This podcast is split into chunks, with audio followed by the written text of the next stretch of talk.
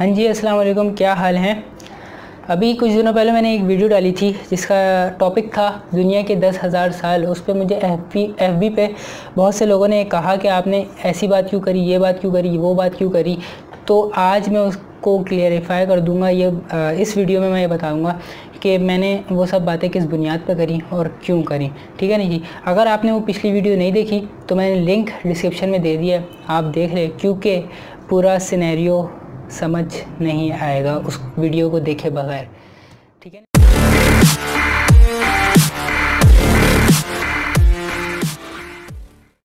اس وقت عالم اسلام غیر مسلموں کے اتاب اور ظلم کا نشانہ بنا ہوا ہے۔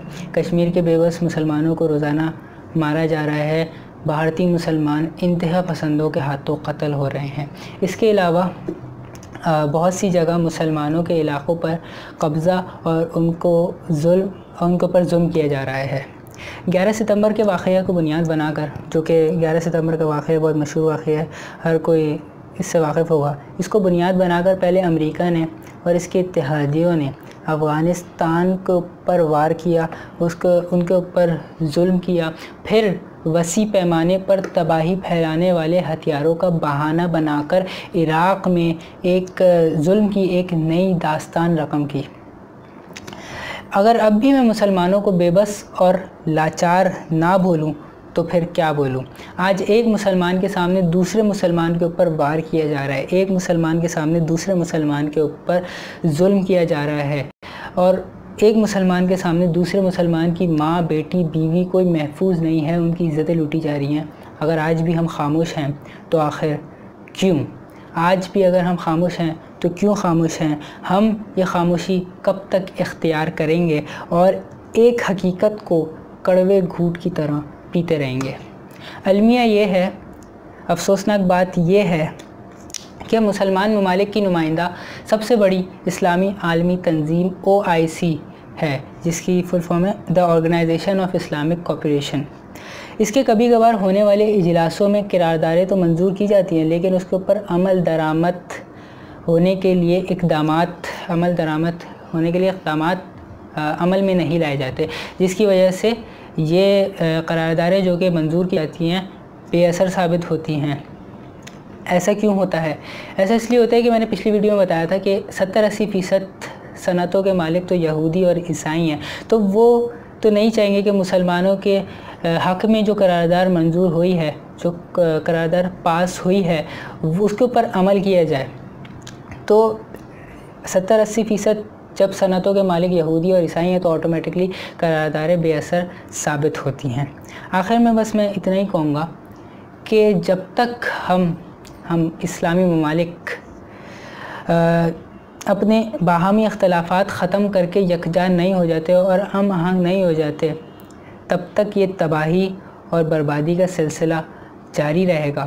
ہم اس سفر یہ تباہی اور بربادی کا سفر جاری رہے گا اور ہم اسی طرح سے مشکلات کا سامنا کرتے رہیں گے۔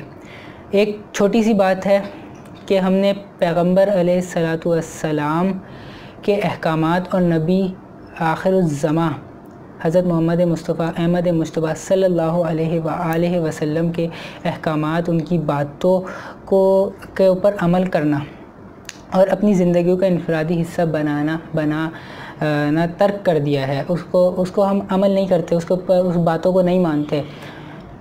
مطلب اس کے اوپر عمل نہیں کرتے۔ تو یہی ایک سب سے چھوٹی اور سب سے بڑی وجہ ہے ہماری بربادی کی۔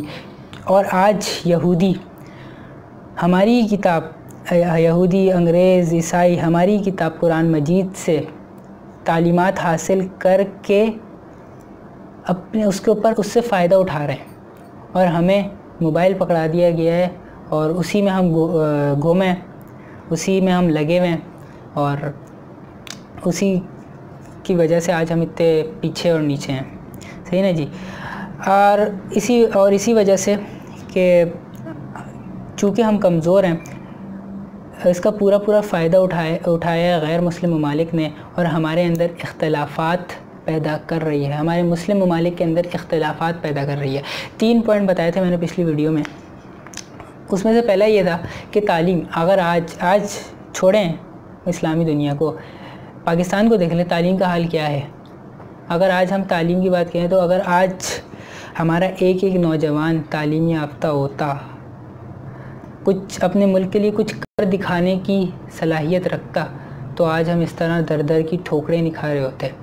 ایسا نہیں ہے کہ ہمارے پاس ٹیلنٹ نہیں ہے۔ ٹیلنٹ بہت ہے، لیکن اس ٹیلنٹ کو توجہ نہیں دی جاتی، اس ٹیلنٹ کو اہمیت نہیں دی جاتی، جس کی وجہ سے دیکھنے کو نہیں ملتا۔ معیشت دوسری بات میں نے کری تھی۔ اگر آج ہماری معیشت اتنی اسٹرانگ ہوتی، معیشت کی میں نے بتایا بھی تھا کہ دو ٹریلین کی ہماری صرف گراس ڈومیسٹک پروڈکٹس ہیں اور بیس ٹریلین امریکہ مصنوعات اور خدمات کے شعبے میں کماتا ہے۔ اگر آج ہماری معیشت اتنی اسٹرانگ ہوتی تو کوئی بھی ملک ہمارے خلاف آواز بلند نہیں کرتا۔ اور تیسری بات طاقت کی کری تھی کہ اگر آج ہم اتنے طاقتور ہوتے، تمام اسلامی ممالک طاقتور ہوتے اور اختلافات ہمارے اندر نہیں ہوتے، ہمارے، اور ہم ایک دوسرے کا ساتھ دیتے، تو کوئی بھی ہمارے غیر مسلم ممالک، کوئی بھی ہمارے خلاف آواز اٹھانے کی جرت نہیں کرتا۔ یہ تھی بات جو میں آپ لوگوں کو سمجھانا چاہتا تھا۔ اگر سمجھ آ گئی تو بہت اچھی بات ہے۔ نہیں آئی تو کیا کر سکتے ہیں؟ چلیں جی اللہ حافظ۔